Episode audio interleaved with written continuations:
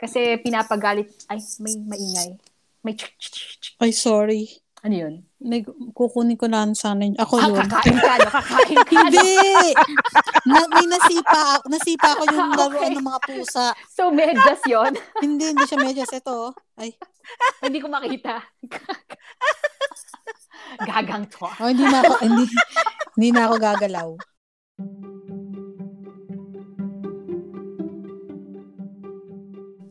Hello, Cuticles. Cuticles!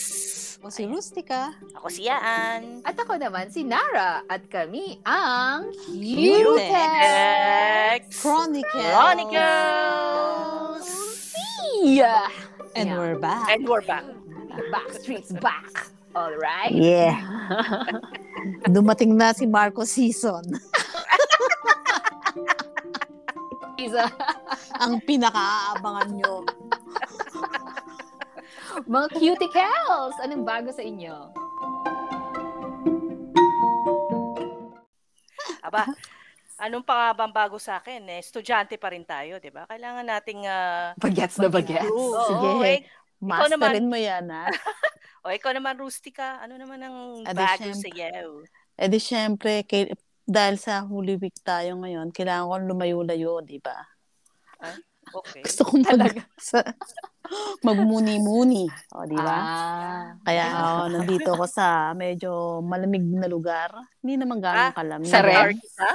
Ay, hindi, hindi. Nag-. Nagbagyo ka? Hindi, andito ako sa Latvia. Ay! Ooh. Napakatutyal mo naman. Napakatutyal mo syempre. magmuni-muni. Talagang... Eh, ganun ah, talaga. Pagka, halimbawa, lalo na ta, nagkakaedad. ikaw nagsabi niyan. Ah, Bawat taon, kahit baby ka, nagkakaedad ka rin, di ba? So, talagang ganun ang buhay. O, shit. Defensive. O, at my ikaw, point. My point. so, nakaka-stress pa, di ba? Sa Ano? nalalapit na butuhan. Nakaka-stress lang yung mga pinagsasabi na nakikita mo sa social media. Ala, ito may mga fake news, ano? Ang dami ngayon eh. Parang Ay, ang dami. minsan- Nagkalat. Oo. Paano Diba? nila nagawa yun, di ba? Ang galing-galing. Kailangan mo ng mayamang imahinasyon para isipin lahat ng mga kagaguhang ito. Di ba? Napaka-creative nila, di ba? Oo. Oo. Bakit nila nagagawa yun? No? Di ba ang ano, ang- Para para maging ano, para maging malago, 'di ba? Nilalagyan mo ng mo ng manure ang mga halaman para maging malago. Sabi- Yan. Kaya malago na- ang kanilang mga imahinasyon puro graphic naman. At Wow. marami namang naniniwala, no? Doon ka magtataka. Actually, Meron pa nga, meron pa nga, Oh. hindi pa hindi din nila alam yung mga fake news na yan. Okay pa rin sa kanila. Ay, you mean ano, parang hindi nila alam na fake news yung nakikita nila. Mm. As in, O ano, alam nila, yun. alam nila na fake news pero gusto pa rin nila. Yes. Grabe. Sana, sana Baka naman yung ganun? ano, Hindi, may- Mm. may, may mga ganun ba? Para feeling ko naman, ano, feeling nga nila, kaya nila sinishare kasi talagang totoo siya. Alam mo yun?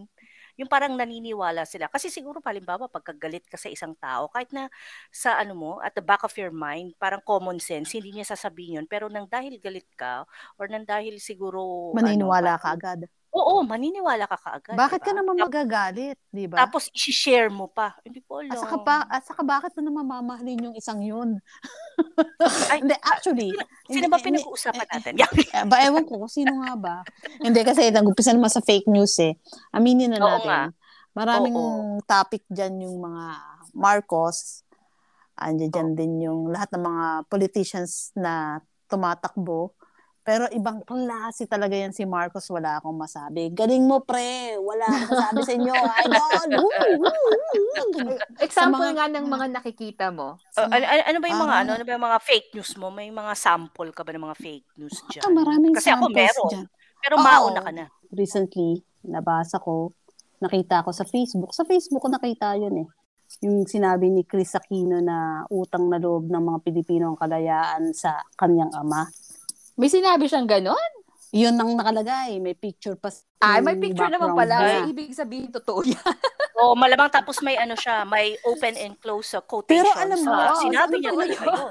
Oo, tapos Tama may yan. Chris Aquino pa. Tapos, ang, ah, tapos ang, ah, ganun ba talaga spelling ng ngayon?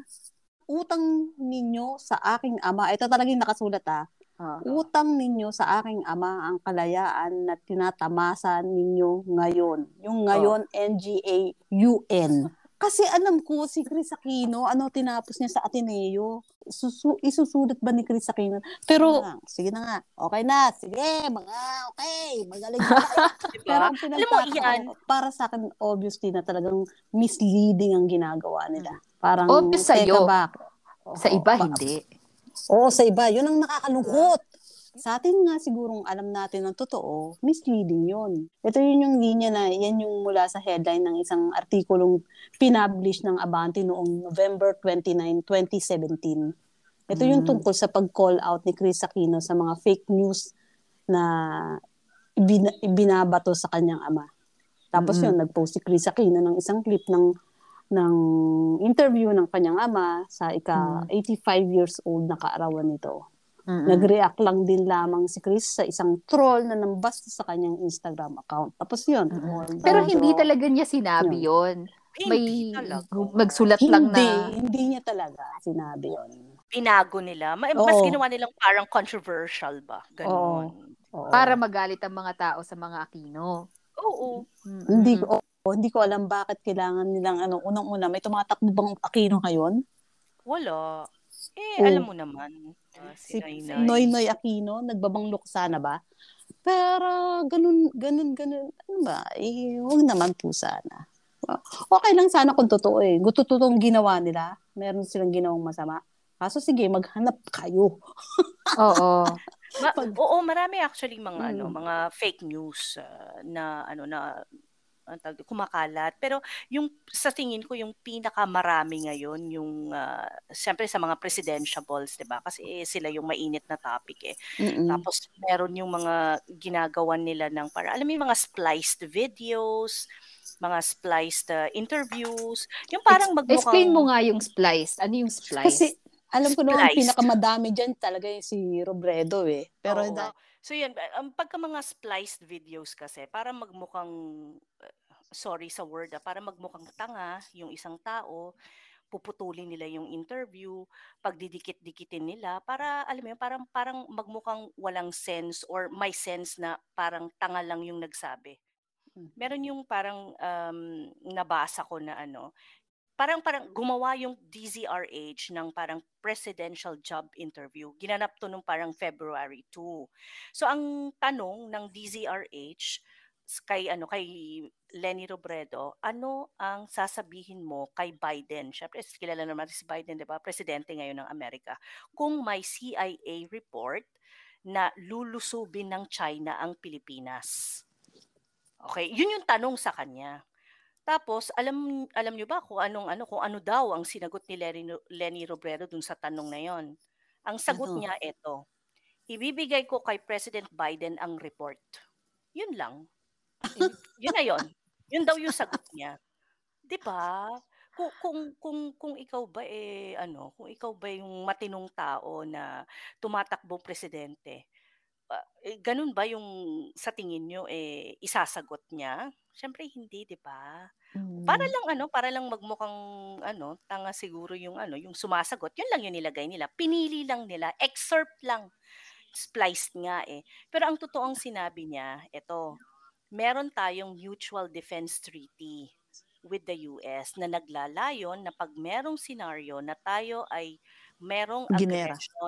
Oo, galing sa labas, ay tutulungan tayo ng US Mm. We have parang parang ano parang sinasabi niya we have uh, a mutual defense treaty with the US that aims to help us in case of aggression scenario. Oo, Pagkatapos ko. ano rin, sinabi niya rin na ito, ito yung ano, ito dito nila kinuha yung parang ibibigay. Ito yung yung next na sinabi niya, ibibigay ko sa kanya yung intelligence report na binigay sa akin at sasabihin ko sa kanya na ito yung binigay sa akin ng iyong CIA. At siguro naman hindi ko na siya kailangan ipaalala na meron tayong MDT na kapag kailangan natin sila ay dapat nakahanda silang tulungan tayo. Yun, yun yung buong sinabi niya. Pero nang dahil ah, alam mo na gusto nila maging controversial, napakaikli ng lumabas na sagot niya. At nang dahil diyan, napakaraming tao ang nag-share nung nung spliced interview niya. 'Di ba ang saya? Ang galing, nam- ang galing nila, no? Sabi sa'yo, magaling sila mang ganyan, eh. Gumawa ng fake news. Ano, parang nakakaloka na ang daming naniniwala, no? Kahit obvious Mm. naman na ma, ma, ma- marami siyang ah, kaalaman sa executive na ano, na branch of government, marami siyang Mm-mm. pinag-aralan, marami siyang degree. Bakit siya sasagot ng ganun katanga?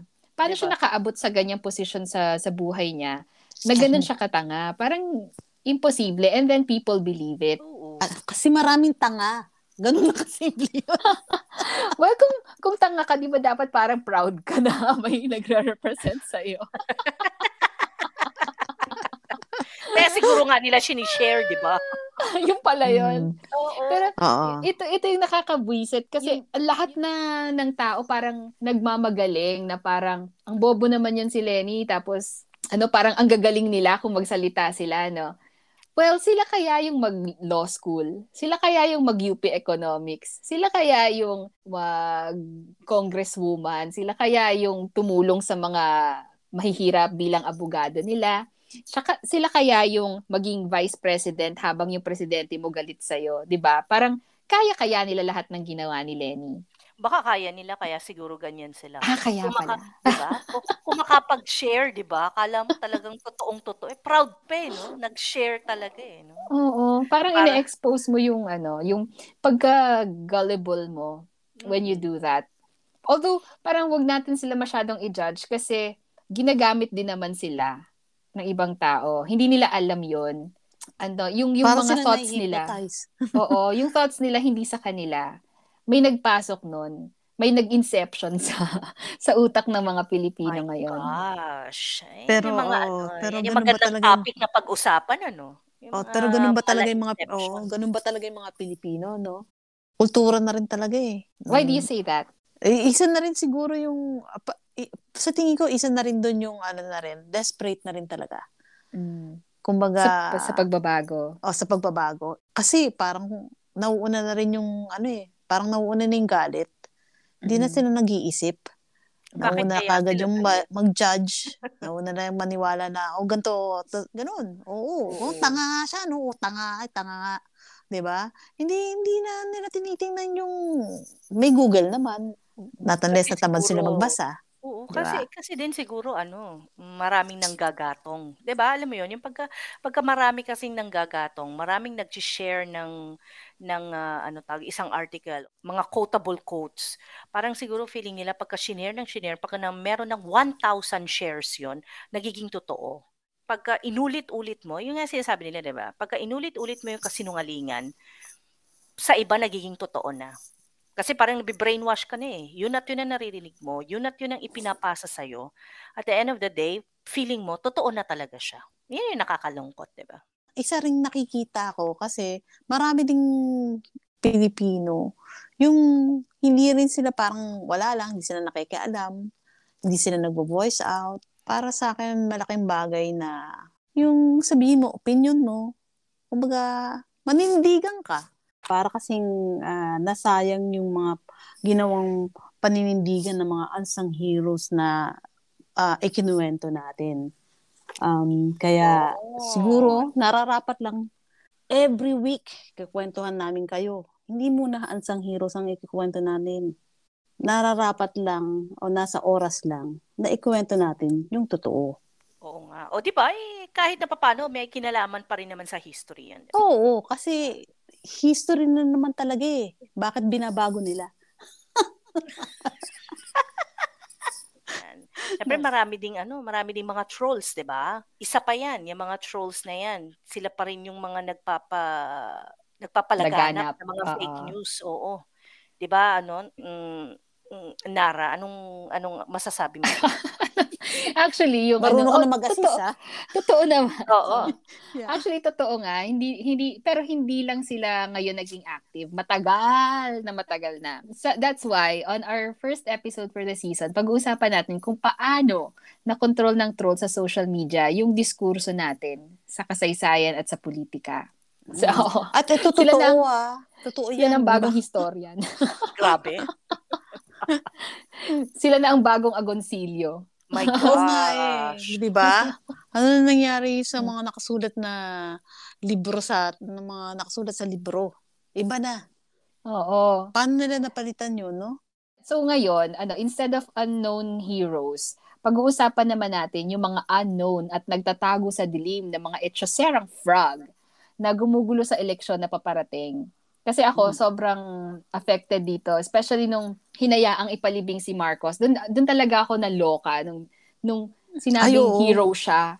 Mm-mm. Ilalagay natin siya sa libingan ng mga bayani. Na-realize ko na unti-unting may mga taong iba na yung alam na kasaysayan sa alam ko at tanggap ng mga historians na totoong nangyari sa kasaysayan. Yung pinag-aralan natin, 'di ba?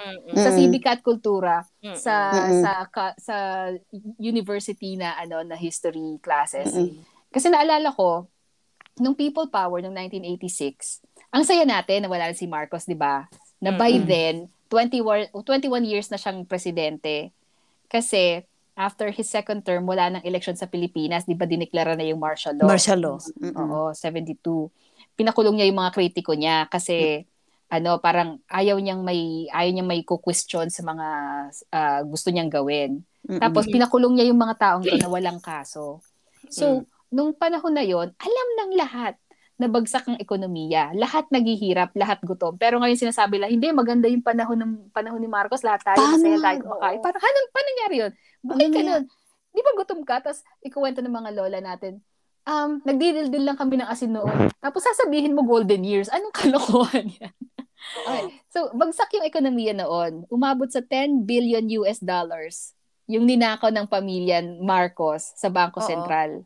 Sabi nung ano, sabi nung mga dokumento na nakuha ng PCGG, yun lang yung alam natin na, yun yung yun yung may dokumento tayo. Hindi natin alam kung ano pa yung iba doon na hindi pa na-document. Totoo yan. So, sobrang daming naghirap, maraming nagutom. Yung Mascara Festival sa Bacolod, ang saya-saya, 'di ba?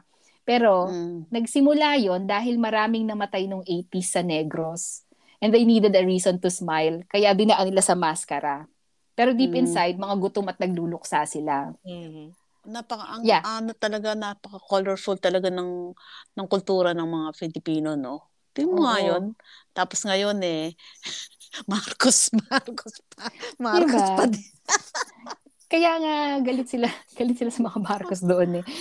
Kasi naalala pa nila yung mga litrato ng mga batang ano um ano ang tagto sobrang malnourished. nagugutom, malnourished, Mm-mm. ano, buto na lang talaga sila, skull Mm-mm. and bones na talaga. Mm-mm. Mm-mm. Ano, ang tag dito hindi, hindi ko maintindihan kung bakit nakalimutan ng mga tao. Kasi yung yung panahon na yon wala ring ginagawa si Marcos kasi mga kaibigan niya, yung mga may-ari ng sugar, sugar plantation. So, kaber lang siya na nagugutom yung mga tao doon.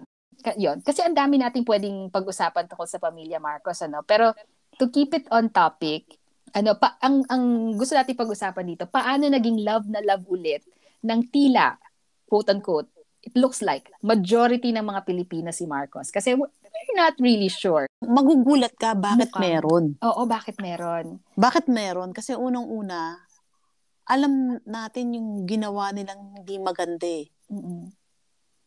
Pero may mga taong pinilit kalimutan, 'di ba? Oo siguro meron pa rin Marcos nung time na yun, yung kahit na ganun nung nangyari, minahal pa rin talaga nila si Marcos. May mga loyalist pa rin naman noon eh. Kahit, oo, kahit uh, nagutom sila, oo. Uh, mahal pa rin nila si Marcos. Ganun, ganun, ta, ganun, isa yun sa kultura ng mga Pilipino eh. Oo, mahalin mo yung umaabuso sa'yo. Oo. eh, I guess it's more of ano siguro din. Um, ma, ano tayo, madali tayong makalimot. Parang sa atin, ah, history na yan eh Tatay mm. naman niya yun eh. Anak naman siya. Bata pa siya noon eh. Wala pa siyang muwang noon eh. Alam mo yun, yung parang tayo na yung nagbibigay ng rason para mm. ba mabago kung ano man yung nangyari dati at para uh, matanggap natin ulit sila.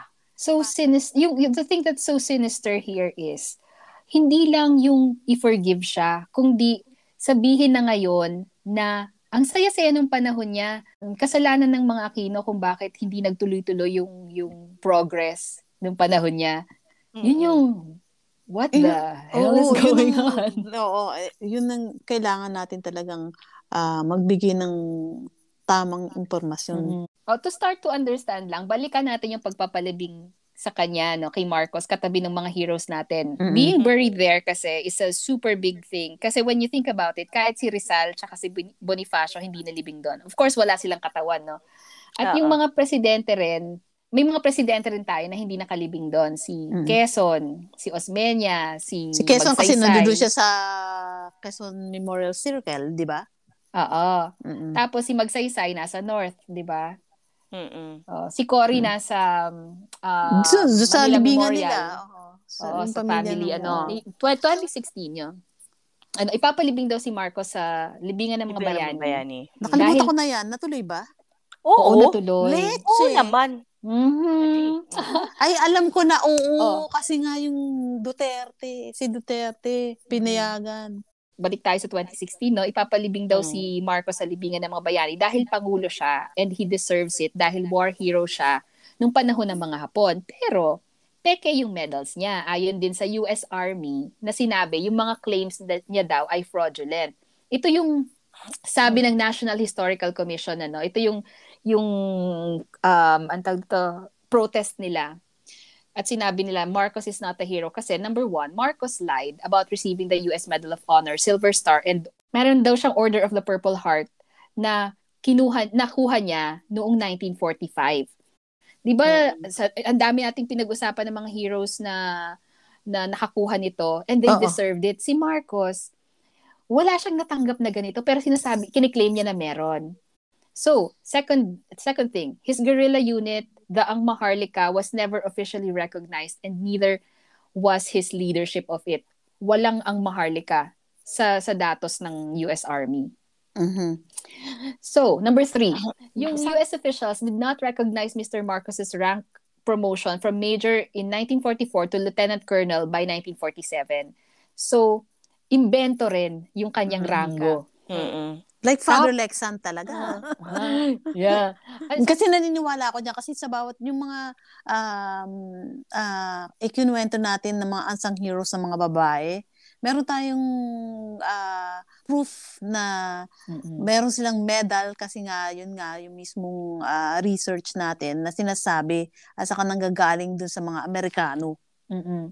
na binig, binigyan sila. Oo, tsaka may Diba? mga kasama sila nag, nag, nag-witness din, nagsabi din na, oo, kasama ko siya. Oo, di ba? Pero yan, tingnan mo, yung mismo mga Amerikano na nagsasabi na, ano pinagsasabi niya? Oo, wala akong binigay na medal. Wala. Wala. sabi niya. So may mga pinapakita siyang medals noon, walang binigay ang US na medal sa kanya. Tapos, number four, some of Mr. Marcos's actions as a soldier were officially called into question by upper echelons of the US military, such as his command over the Alas Intelligence Unit. It was described as usurpation, and his commissioning of officers without authority, his abandonment of the USA FIPNL, presumably to build an airfield for General Rojas. Tapos, nag-collect daw siya ng money para sa airfield. Tapos sabi ng US, illegal yun. Aba, aba. Ay. Tapos, Nag, ano siya, nag, nag-GoFundMe pa siya. nag-GoFundMe si lolo mo. Tapos, wala Gumu- namang airfield. Hindi man lang siya gumawa, to. hindi man lang siya gumawa ng bracelet, no, para ibenta na. Hindi siya gumawa ng abanikong papel, gaya aha. allegedly ni, ano, ni Bonifacio. Tapos, nilagay yung, mag- ni- ni- nilista niya yung sarili niya sa iba't ibang units na sabi ng Mm. US, it's a malicious criminal act. So, yung Grabe. US Army mismo nagsasabi, hindi ko nasasabihin But, uh, yung word, no? Gegox to. Walang, wala siyang ginawang ganyan. Lahat ng pinagagagawa niya, ano, mga illegal at malicious nung panahon ng Hapon. Lahat gawa-gawa. Lahat gawa-gawa. At yung mga ginawa niya, mga ano, mga hindi dapat gawin ng isang sundalo. Totoo. Mhm. So, I'm bringing this up kasi there is years and years of history here that proves that the Marcos family fabricates its own myths. Sabi nga ni ano ni Imelda doon sa Kingmaker. Napanood niyo na ba? Ayo, natatakot akong panuorin eh kasi baka mas, Ah. ma- baka masira ko yung TV. Hindi, ganito. Uminom ka muna ng ano mo. Ay, yung ano, yung, yung- maintenance. Ayan. Ah, Pagka talagang ano ka na, na ko maglasing ka na. muna. Hindi Yeah, pala, baka- ba- baka lalo kang may maihagis. Eh, ma- Oo, nung maintenance ka dyan, Ang inom na ako ng front, mo. hindi, inom na ako ng front sack para, ano na, relax na. Pag panonood. Okay, yeah. Oo, pang panamb yan, no? Oo. Pagka numb Oo. na numb ka na, Oo. wala ka ng feelings, Oo. yeah, panoorin mo Oo, na yung panoorin ko. Okay. okay, ulitin ko lang. Sabi ni Imelda doon sa, ano, no, sa Kingmaker, perception is real and the truth is not. Ay, O di Wala mo, tayong yun na nga, sa nanggaling, katotohanan. totoo, nangga, nanggaling na mismo sa mga Marcoses. Oh. Pero sige, ang mahalaga, ang mahalaga kung ano yung yung idea na pinlant mo sa utak ng ibang tao about you, about your image. Okay, now, this brings us to how they've been rewriting history for years. Sabi Mm-mm. dun sa article ng Washington Post titled How the Philippines Brutal History is Being Whitewashed for Voters, the Marcoses online revisionism project dates back to the 2000s with the family's presence on Friendster, Flickr, and now other defunct website websites. Naalala niyo pa si Friendster? Oo, oh, naalala ko. Yun. Uh, noong panahon pa na Yung yun, ano pa yun, sinisimulan yan, na yan nila. pa yung ano, ano ba yung uh, testy lang na ka ba maalala? yung short for Ba yan? testimony. Testimony Oo. nga yata. Testimonial. So, oo, oo. So yun. So sabi nila sa sa sa article no, the key messaging, the key to the messaging is that the family has been unfairly maligned that President Marcos was not a corrupt kleptocrat but one that brought his country glory, wealth and infrastructure in the course of his two-decade reign, playing down the human rights abuses during that period. So doon nagsimulang isiwalat na yung Pilipinas ang pinakamayamang bansa sa Asia nung panahon ni Marcos. Kaya naalala Mhm. nyo pa? Naalala, buhay na kayo, no? Na? Buhay na kayo nung panahon ni Marcos, di ba? Ah, Oh. hindi, ano, wala, wala pa akong muwang. Oo. Balik ko lang, Wala balik ko lang, ano? Sabi doon sa mga fake post, $1 dollar to 1, 1 peso 50 cents daw ang palitan ng pera nung panahon ni Marcos. Naniniwala ba kayo? 1 peso and 50 cents sa 1 Oo. dollar. Oo. Pinulit ko lang, no? tayo. Hindi, hindi ako makapaniwala eh. Kaya ako, hindi ako makapaniwala, kaya ako inulit eh. Ulitin mo ulit. Na, napalunok ka ba? 150, 1 pesos and 50 centavos Oo. sa 1 dollar? Oo. Inulit mo nga ulit. Okay, ah. An- anong year yun? kahit 80. kailan, kahit kailan pumili ka ng panahon sa ano sa sa reign ni Marcos. Maniniwala ka ba na totoo 'yan? Ewan Sige, ko. sabihin mo na. Ano ba to? Hindi, eh, mukhang hindi totoo. Hindi totoo. Mm. Kasi nung Ay, umupo si ka. nung umupo si Marcos, 3 pesos 91 cents to a dollar ang exchange rate. At nung Mm. pinatalsik siya, 20 pesos na. Mm. 20 pesos 46 cents exactly. So yung depre- depreciation sa loob ng 21 years ng kanyang pamumuno, 423.46% ang binagsak ng piso. Mm. Yun, yun yung sinasabing na pinakamayamang bansa daw sa Asia ang Pilipinas. Pero tingnan mo nga, pag naisip ko nga, kung halimbawa siya pa rin yung presidente, di, Hmm. sa tingin ko darating at dar- darating at darating at ano din eh, mabubuking at mabubuking na yung mga pinagagawa nila eh. Hmm, nabuking nga. Oo, Binabawi nga lang. isa pa, isa pang example. Um, yung Nutriban daw, pakana ni Marcos para tumalino ang mga bata. So, pinagawa niya yung Nutriban. Hindi Totoo ba siya ito? Yung, hindi, hindi naman siya yung nagpagawa ng Nutriban eh. Correct. Hindi naman, hindi naman nila ano yan, hindi naman nila project yan eh. Correct. It's a project of the US. Yeah, ng USAID. Tapos, nirepackage to ni Marcos. So, inangkin niya. Binigay ng US, tapos ang PR niya sa mga Pinoy, pinagawa ko to para sa inyo. Credit Pero- grabber pa talaga eh, no? Oo. Nai-imagine ko. Mm-mm. nai-imagine ko na lang yung mga Amerikano. Siguro napapakamot na lang sa ulo. Oo, di ba? Ano ba to? How cheap. Oo, lahat na lang talaga. Lahat na lang. Pagkatapos mo magsabi na mga medalya, Oo. galing Pero sa... you know yung ano, yung yung yung mga yung mga binabanggit mo, not a lot of people knows that ah.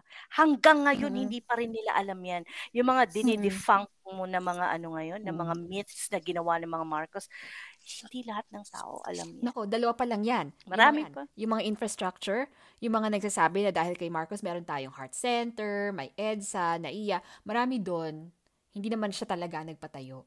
At yung mga pinatayo nga niya, marami sa kanila, mga money laundering scheme. Maybe one day we can talk about the Bataan Nuclear Power Plant kasi vital yon to understanding how he stole money. So ganito, kung sasabihan lang kayo na nung panahon ni Marcos, golden years yarn, I don't think enough na yon kasi trabaho naman talaga ng presidente na gawing maginhawa yung buhay ng mga kababayan niya, di ba? Pero, paano niya nagawang makuha yung sobra-sobrang loyalty ng mga tao? Paano siya gagawing hero? Tandaan natin na yung point is not just para sabihin ng mga tao na magaling na presidente yan, kailangan maging hero siya.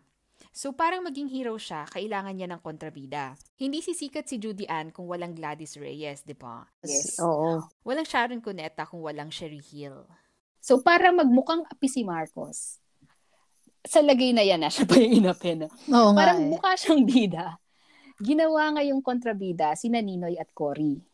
So, sa revised history, yung pagkatalsik kay Marcos, 30 years, naging in power ang mga Aquino.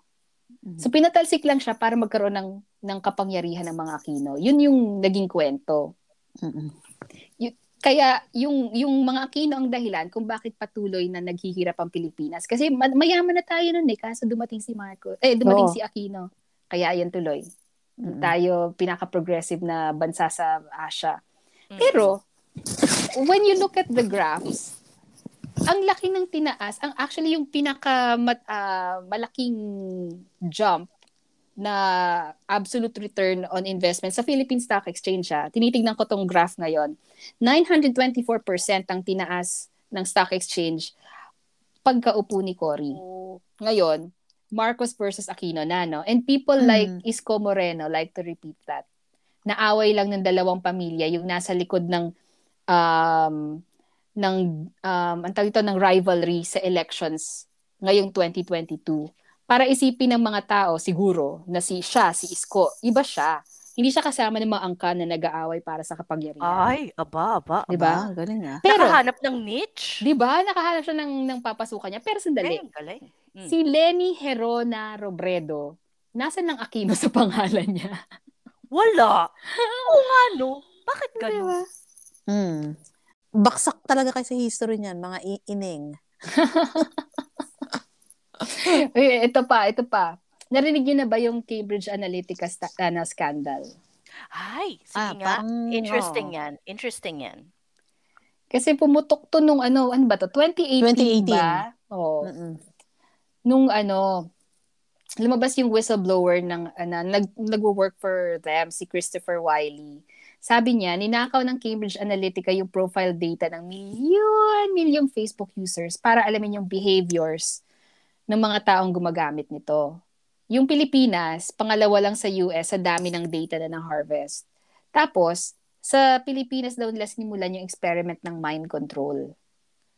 Mm. Ito yung ano, yung quote sa kanya from his interview. He said, Cambridge Analytica will try to pick whatever mental weakness or, or vulnerability that we think you have and try to warp your perception of what's real around you. At sabi niya, matagal nang may kaugnayan yung Cambridge Analytica sa Pilipinas. Yung SCL kasi, siya yung sister company ng Cambridge Analytica. So sabi niya, the way SEL and later Cambridge Analytica would make money is they would go into countries with relatively underdeveloped regulatory infrastructure or questionable rule of law. Yun siguro yung pinaka-important, no? Questionable rule of law where it is easy to get away with things and create propaganda and support politicians who would be willing later to pay back favors. Kasi nga, may research na nagsasabing yung base ng QAnon sa Pilipinas pa nga. So, Wild West tayo talaga ng online disinformation. So, isa daw sa offices nila located sa Pilipinas. And the supposed local office, this is a quote from an article from Rappler, ha? The supposed local office is Estrategia Inc., which was founded in 2012. A Mhm. previous report by Rappler revealed that one of the incorporators of Estrategia is Ray Faisal Ponce Milan, a Davao-based lawyer with ties to President Rodrigo Duterte. So sinubukan nilang mag-plant ng fake news daw, ng fake videos, ng misinformation at troll army channels. So, dyan, nag-umpisa. Mhm. So Mhm. magkano magkano sa tingin nyo ang ano ang presyuhan sa ano sa mundo ng mga trolls? Siguro mahal yan. Malaki. Malaki yan. Kasi kaluluwa mo yung sinusunog mo. so Wala akong idea. ang Pero ano alam ko malaki. Kasi may ano ngayon yung ngayon daw mas mas mga influencers na yung kinukuha nila. So yung mga tao magpapalaki muna ng pangalan sa Oo. sa TikTok, sa Tapos sila na Facebook. yung... Tapos kukunin na sila ng ano, kukunin na sila ng mga managers ng troll armies. So ang estimated salary nila, nila nagsisimula sa 40 to 50k at ang ano, ang ang estimated salary nila.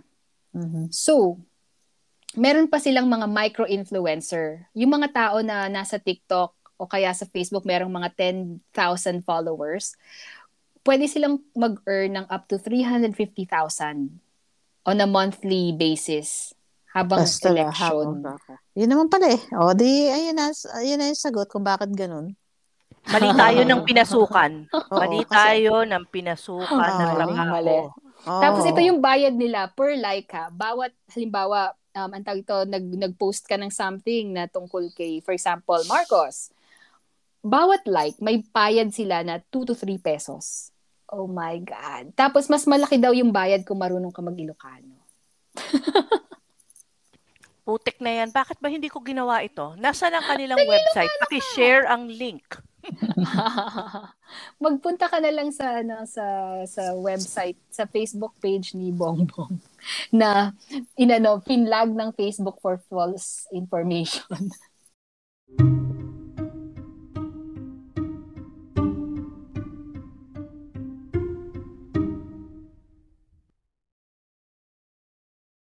So yun, imamanipulate nila yung info sa balita, may makikita ka na ng mga fake quotes, mga uh, spliced na videos, yung mga nakikita mo sa wall mo, hindi na yun yung totoong nangyayari sa mundo.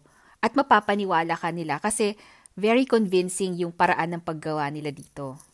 Uulit-ulitin nila yung ano, ulit-ulitin nila yung messages nila. Tapos kapag may taong nagsasabi na, "Uy, mali yung sinasabi ninyo, hindi yan totoo." Lalagyan uulanin nila ng laugh emojis. Napansin nyo? Oo, napansin ko nga yun. Nagla-laugh sila. Hindi anger emoji. Kasi di ba mas nakakainis kapag pinagtatawanan ka? And actually, pag nakikita ko yung mga kaibigan ko sa totoong buhay na nagla-laugh emoji sa mga seryosong bagay, for example, sa, sa balita, parang nang, nanlalambot yung tuhod ko kasi bakit mo pinagtatawanan yung paghihirap ng ibang tao? Ang galing nila, no? Kasi parang... Oo, um, magaling na talaga. ano nila. Oo, They, magaling they're talaga. tying up, oo, they're tying up emotions Mhm. Para ma-brainwash nila ang mga tao na ito yung uh, factual. Ito pa, hindi mo mamamalayan nangyayari yan. Hindi mo mamamalayan na nagbabago yung pananaw mo sa realidad kasi nagsisimula ito dun sa before election sa, halimbawa nag-like ka ng mga pages na tungkol sa dancing, tungkol sa plants, tungkol sa animals. Bibilihin nila yung mga pages na yan sa Facebook. Tapos, papalitan nila yung pangalan. Suddenly, hindi mo na-realize, nagpa-follow ka na pala ng Bongbong Marcos pages, nagpa-follow ka ng Duterte um, diehard fans pages na hindi mo na malayan. Tapos, biglang pumapa, sumusulpot na lang sa feed mo, mga good news, ang Davao ay ano, ang Davao walang crime. Wal, ang, ang, ang Ilocos, windmills, pinagawa ni Bongbong Marcos. May, may yung mga fake news, pumapasok na sa feed mo, tapos naniniwala ka na kasi akala mo, news siya. Kasi nasa feed mo eh. Wala ka namang pinapasok na Bongbong Marcos anything. Na, naging totoo na siya for you. So, dapat Kasi pala talaga. Oo. Na-condition ka na without Oo. you knowing. na yung mind mo. Mm. Kasi- nga, People Mm. found out about this nung may nagsabi sa Facebook na look at the pages that you follow. Tapos tignan mo kung sino, kung ano yung original name ng page na finalo mo. And Well, true enough, may mga naka-realize na may fina-follow silang Duterte pages na hindi nila alam, nakasubscribe na pala sila. Pero when you look at the history of this page, yung luma niyang pangalan ay mga dancing pages, mga gamers chuk-chak, mga animal lovers ek-ek or whatever. Ang galing, no? May budget talaga sila para dyan. yeah, Hindi. Kaya ako, pagka ganyan meron ako nakikitang ganyan, wala akong ginagawa. Nire-report ko lang. Mm-mm. False correct. Yun yung information, tamang gawin. Politics. Tapos, sabi sa article sa Philstar, kasi recently may 400 accounts daw na dinelete ang Facebook. Ano, ang tawag ito- 400, ang dami nun ah. Oo. May mga na-spot daw sila na inauthentic behavior operators From various countries na naging mas active habang papalapit tayo sa eleksyon ngayong May 9. No, hindi man lang siya nanggagaling sa Pilipinas. Yung iba dito nanggagaling daw sa Vietnam. Mga spammers. Oo. May mga bayad silang tao doon. Maski sa Vietnam? Ano, Filipino o Vietnamese na? Ayan ang hindi natin alam. Kasi may Aba. mga nag minsan nakik- napapansin ko rin mga galing sa India yung mga ano eh, yung mga account eh. Parang ha? So, ibig sabihin, may mga troll armies din dun sa May mga bansa trolls. na yon. Yes. Ah. Sa, sa, sa isang tambak ba namang ninakaw niya eh. Siyempre, may Ah, budget yan. Yeah. Wala So, pa yung yun. nakasulat ha sa article. The company said it removed several pages and groups that changed their focus to the elections to increase their following. For instance, a non-political dance videos page renamed itself Bongbong Marcos News. It removed multiple clusters of activity from Vietnam, Thailand, and the United States that posed as local community members in an apparent attempt to monetize people's attention on the election. The spammers uh, were used VPNs, yung virtual private networks, to make it look like they're from the Philippines. They posed as supporters of political campaigns or local news entities and used names like Philippines Trending News, Duterte Live, related to Francis Leo Marcos, and Pinas News. Ayun Alam na. Yun lang. At saka ano sila, no? Talagang napaka, ano tawag dito? Ah, hindi nila, wala na silang inisip talaga kundi sarili nila eh, no? Parang, pa, okay lang na ano, okay lang na ma-brainwash ang mga taong to. Okay lang na, sige, gumastos tayo ng maraming pera. Parang ano sa kanila, parang sa kanila, mas malaki yung babalik sa kanila pagka maglalabas sila ng mas maraming pera. Pero hindi na nila inisip na nalalaso na pala yung isip ng mga kababayan nila. Wala, Ah. no. Yun wala kasi Wala. yung gusto, eh, kasi yun din ang gusto nila eh. Wala, Yun, wala silang, yun wala gusto silang, nila. true. Wala silang Malason talaga. Mm-mm. And when you think about it, May reputasyon tayo mga Pilipino na paniwalain sa mga fake news kasi may lumabas na study bandang February na 51% of Filipinos can't tell fake news from real news. Oh no. Ano, My ilang God. percentage? 50? 51%. Oh Ah. my gosh. Malaki yun, hindi, hindi, hindi na ako nagtataka. Di ba? Hindi na ako nagtataka sa mga nakikita natin sa social media. Oo. Oo. Kasi nga ano, hindi hindi nila kasalanan naman talaga. May may mga ano kasi, may mga tao na inaral kung paano ka paano i-capture yung ano eh, yung yung paniniwala mo, yung damdamin mo. Pero sa tingin ko, napakagaling nung gumawa niyan kasi inaral talaga nila kung paano gumalaw ang mga tao. To the point na parang yung supposed to be common sense, eh hindi na siya common sense. Mm. Kaya nga eh, di ba? 51% nga eh, Mm-mm, mm. di ba? Iba, iba sila. Ang galing. Mhm. Ang galing. So, ano na ngayon gagawin natin? Mga cuticles?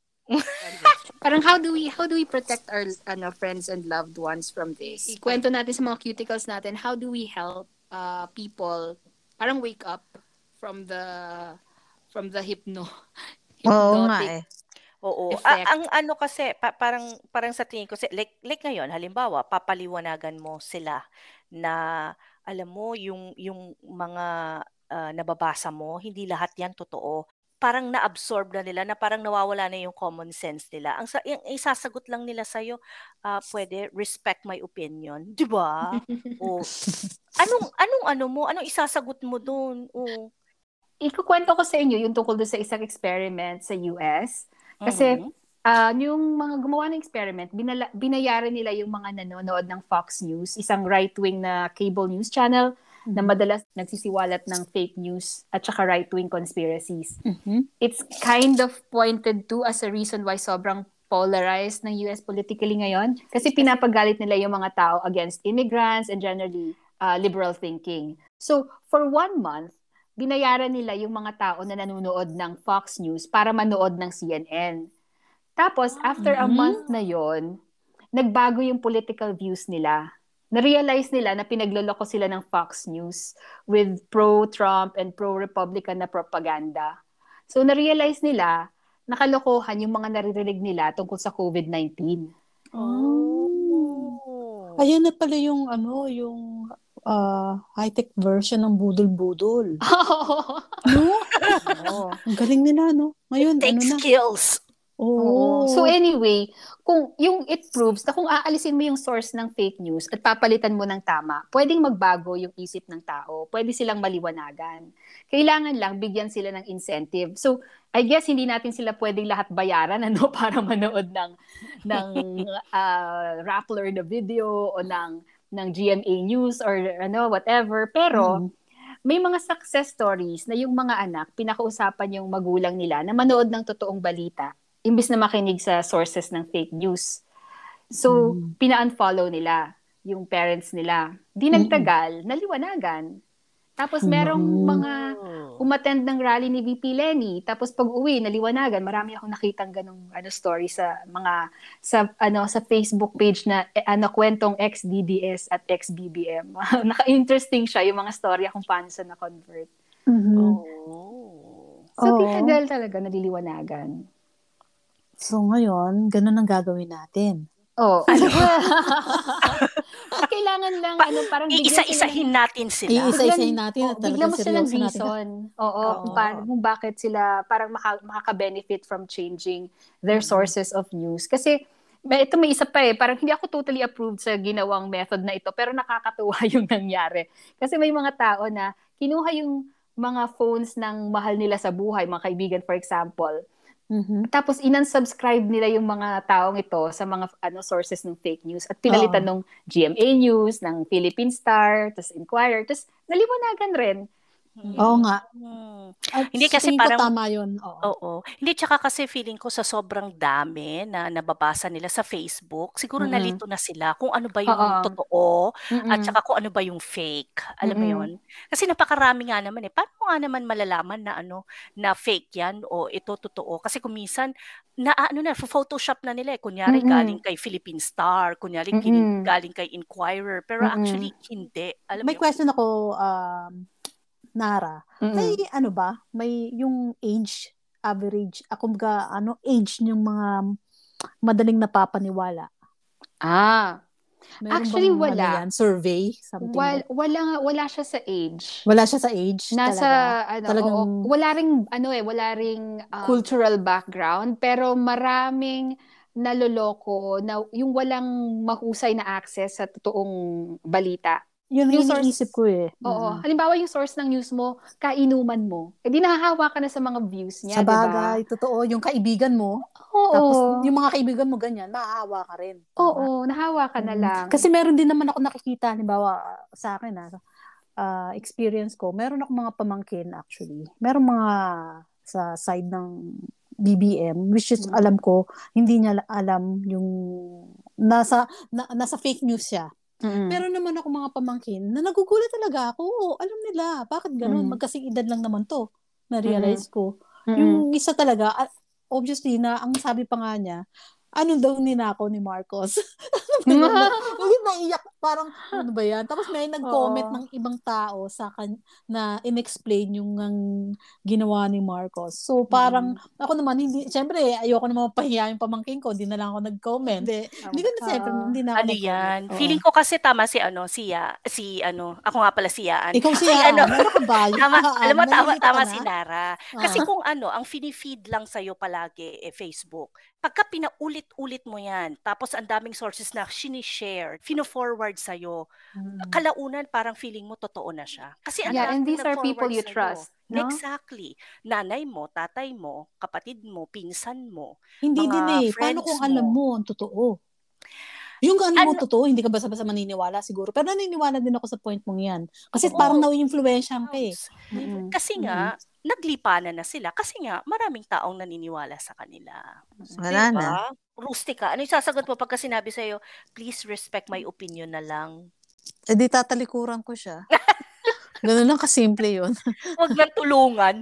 Hayaan na talagang ano, malulot sa ng Yun na nga yung point eh. Kasi, oo, yun na nga yung isa kong sinasabi kanina eh. Kasi kahit nasabihin natin yung katotohanan, hindi, hindi pa rin sila maniniwala. Yun ang nakakalungkot. Kung nabibigyan, nabibigyan ba sila ng yaman? Hindi. hindi rin eh. Hindi. So, di ba? Bakit ganun yung kultura ng mga Pilipino? Oo. Ano kasi, sa tingin ko, ano na lang, yung iba pinananin, para, parang tama naman si, ano, si Nara. Yung iba pina, pinapanindigan na lang eh. Kasi nandyan na yan eh. Papanindigan ko na to. Alam mo yun, yung kahit na alam mong mali na, pero nang dahil you're in too deep, may mga taong ganun talaga eh. Meron din naman yung mga tao na pagka halimbawang kinausap mo, kinausap ah, sila ng mga taong halimbawa anak nila, kapatid nila, uh, mga kamag-anak nila, pwede pang baguhin. Kasi ano na sila, may tiwala sila sa'yo, naniniwala sila sa'yo, at alam nila na hindi mo sila ililigaw. Parang sa akin siguro yung ano na lang, yung, yung strength na lang ng relationship mo uh, with these people. Ako naniniwala na may paraan.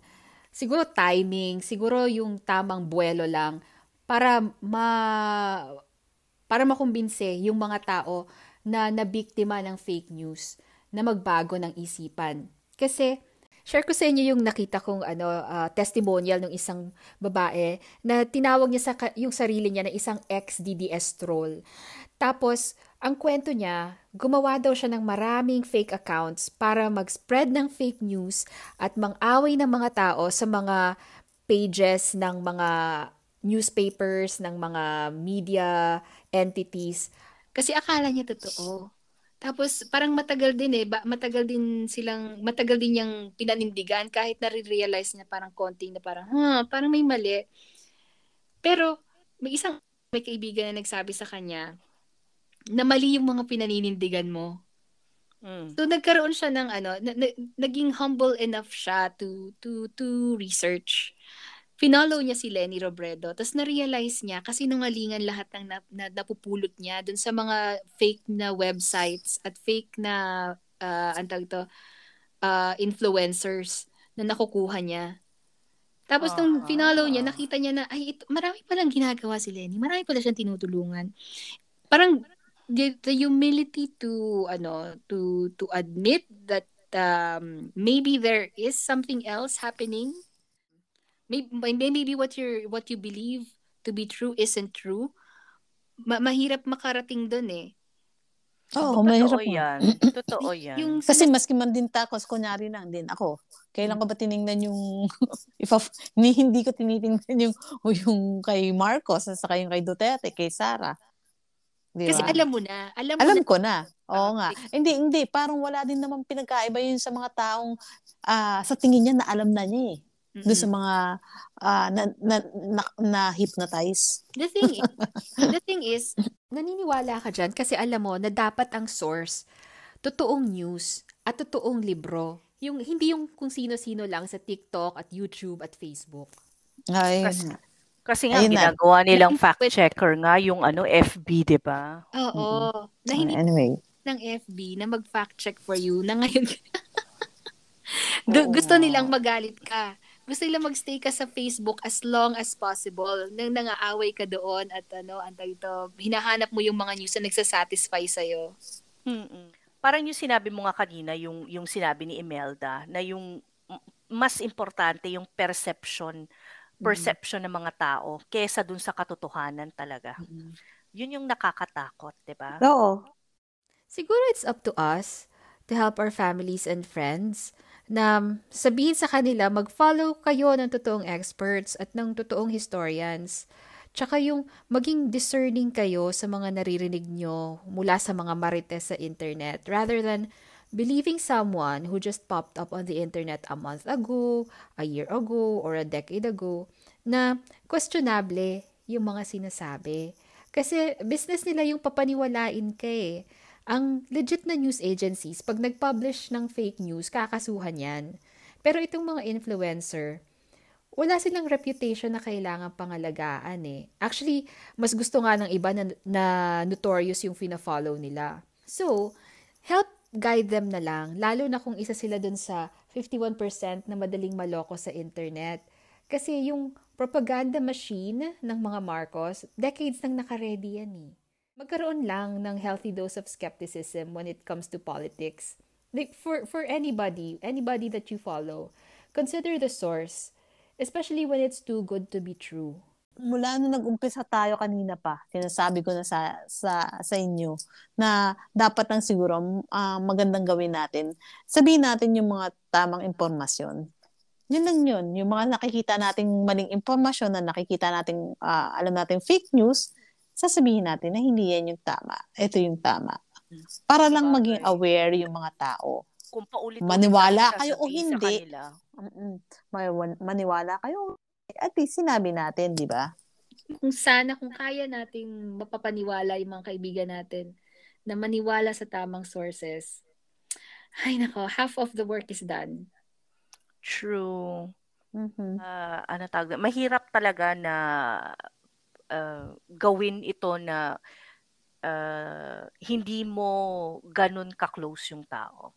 Sa tingin ko lang. ah. Mahirap Parang talaga. Eh, ako nga, hindi- kapatid ko nga, nanay ko nga eh. Yun Diba? nga, that, that was, Ang that, Nahirapan ka na eh, di ba? Mm, nahihirapan na ako eh. At saka nakapagtataka talaga. oo. Mm-mm. Yung, yung, yung bagay na ito, the, the, uh, the fake broken families, may mga magulang na hindi na kinakausap ang kanilang mga anak, may mga kaibigan na nag-unfollow na sa isa't isa at hindi na nag-uusap ngayon.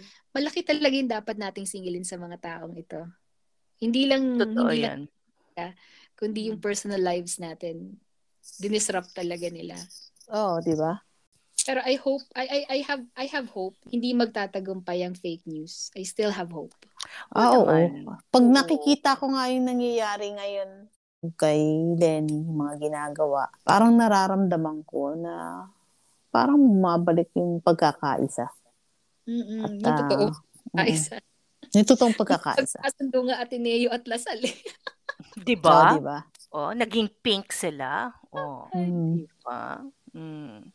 Magkaiba yung perception mo at magkaiba rin yung totoo. katotohanan. Mm-mm. Alam mo yun? Yun sana sad yung say, yun. ma-differentiate. Oo, yun na sana yung ma-differentiate nila para sa darating na election. Oo. Eh, tama, yung ilalagay natin at i-shade natin sa balota. Ano? Basta ako talaga naiintindihan ko kung iboboto nyo si Isko o iboboto nyo si Pacquiao, Lacson, Di Guzman, sino pa ba ang mga kandidato? Pero Meron pa. wag naman si, Oo, ah. ay, oo, wag, na- wag naman si Marcos. Yun ang talagang masasabi ko. Wag naman. Basahin nyo yung libro. Basahin. Balikan nyo yung history. Mm-mm. At saka, Yung, nyo man lang yung totoo nilang nagawa. Uh, ang tawag ito, accomplishments nila, ano yung totoong educational background nila, ano yung totoong ginawa nila para sa bansa. Looking at those, you can ano parang see who has the ano the capacity to lead eh. Mm. True. Hindi yung apelido, hindi yung dahil sikat siya, hindi dahil si Oo. Robin Padilla siya, iboboto ko siya. Parang Mm-mm. what? Dahil nga respect my opinion. Respect my opinions, sinasabi siya ng mga tao na hindi kayang ipagtanggol ang kanilang opinion. Ilang pananaw Hindi ko. kasi wala silang tamang isasabihin eh. Wala Mm. silang rason na tamang ah, opinion na ibibigay sa'yo. Kaya, respect na lang ang sasabihin nila sa atin. Ang Oo. problema, ang problema dyan, yung opinion mo, hindi, Apektado ako eh. pwede kong, Apektado anak ko. Apektado Oh, ang lahat. pamilya ko. Mm-mm. may, may nagsabi nga, parang you are entitled to your own opinion, but you're not entitled to your own facts. Ang, ang, ang katotohanan ay katotohanan. Pero, ang opinion mo dapat na, na bumabase ka sa katotohanan. Eh, then- kaso, hindi ganun. Respect my opinion nga. Mm, nga eh. Okay, guys, respect our opinions na lang, ha? Oh, sige, respect your opinions na lang. friend Sige. natin tayo pagkatapos, ha?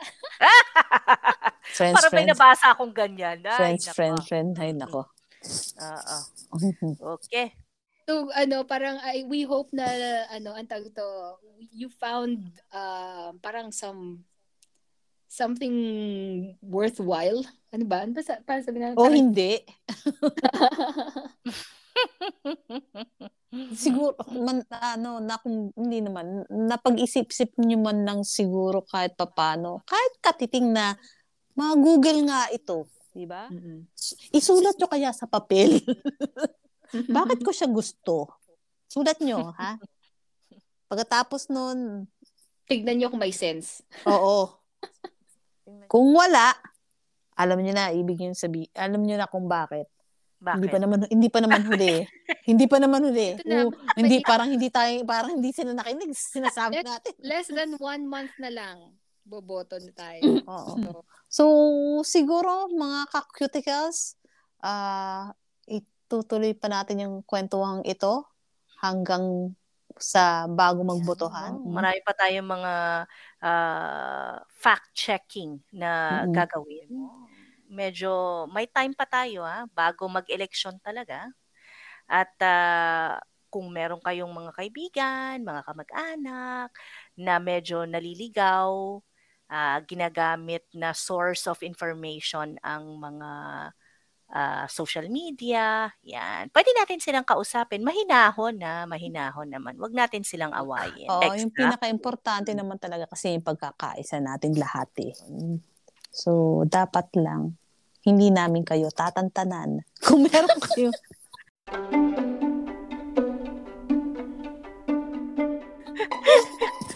At doon po nagtatapos, mga ka-cuticles, ang aming pagbabalik at Bakit pagkanta. nagtatapos sa ating pagbabalik? hindi, ang, hindi, ang ibig ko sabihin na, Kababalik lang natin ba tayo Oo nga. Okay. ang aming pagbaba- tapos na yon ang aming pagbabalik. At doon po nagtatapos ang aming pagbabalik. Oh, hindi nyo na-gets? Oh, sige. Kung hindi nyo na-gets, okay lang. Ah, Yun naman na ibig ko. I'm sure meron makakaintindi din sa sinasabi ko. Kayo lang ang ano. Gawin, gawin mo na lang yung ano, yung pindutin nyo na. Hindi. Ulitin Ayun. natin. At dyan po natatapos ang aming pagbabalik. ang ating episode. Ah, Uh, first episode of the season. Marcos season. Yay! We're ng mga guys. tao. Okay. Please Mm. continue to support us on um, Spotify and on Anchor. We are Qtex Chronicles. Follow us at Instagram at Qtex Chronicles or at our website, qtexchronicles.wordpress.com. Love it! Okay. Yeah! Tulog na si Start- Rustica. Oo, ay, naunahan na tayo. Sig- Oo. mahimbing siyang nakatulog kasi nalabas na niya yung...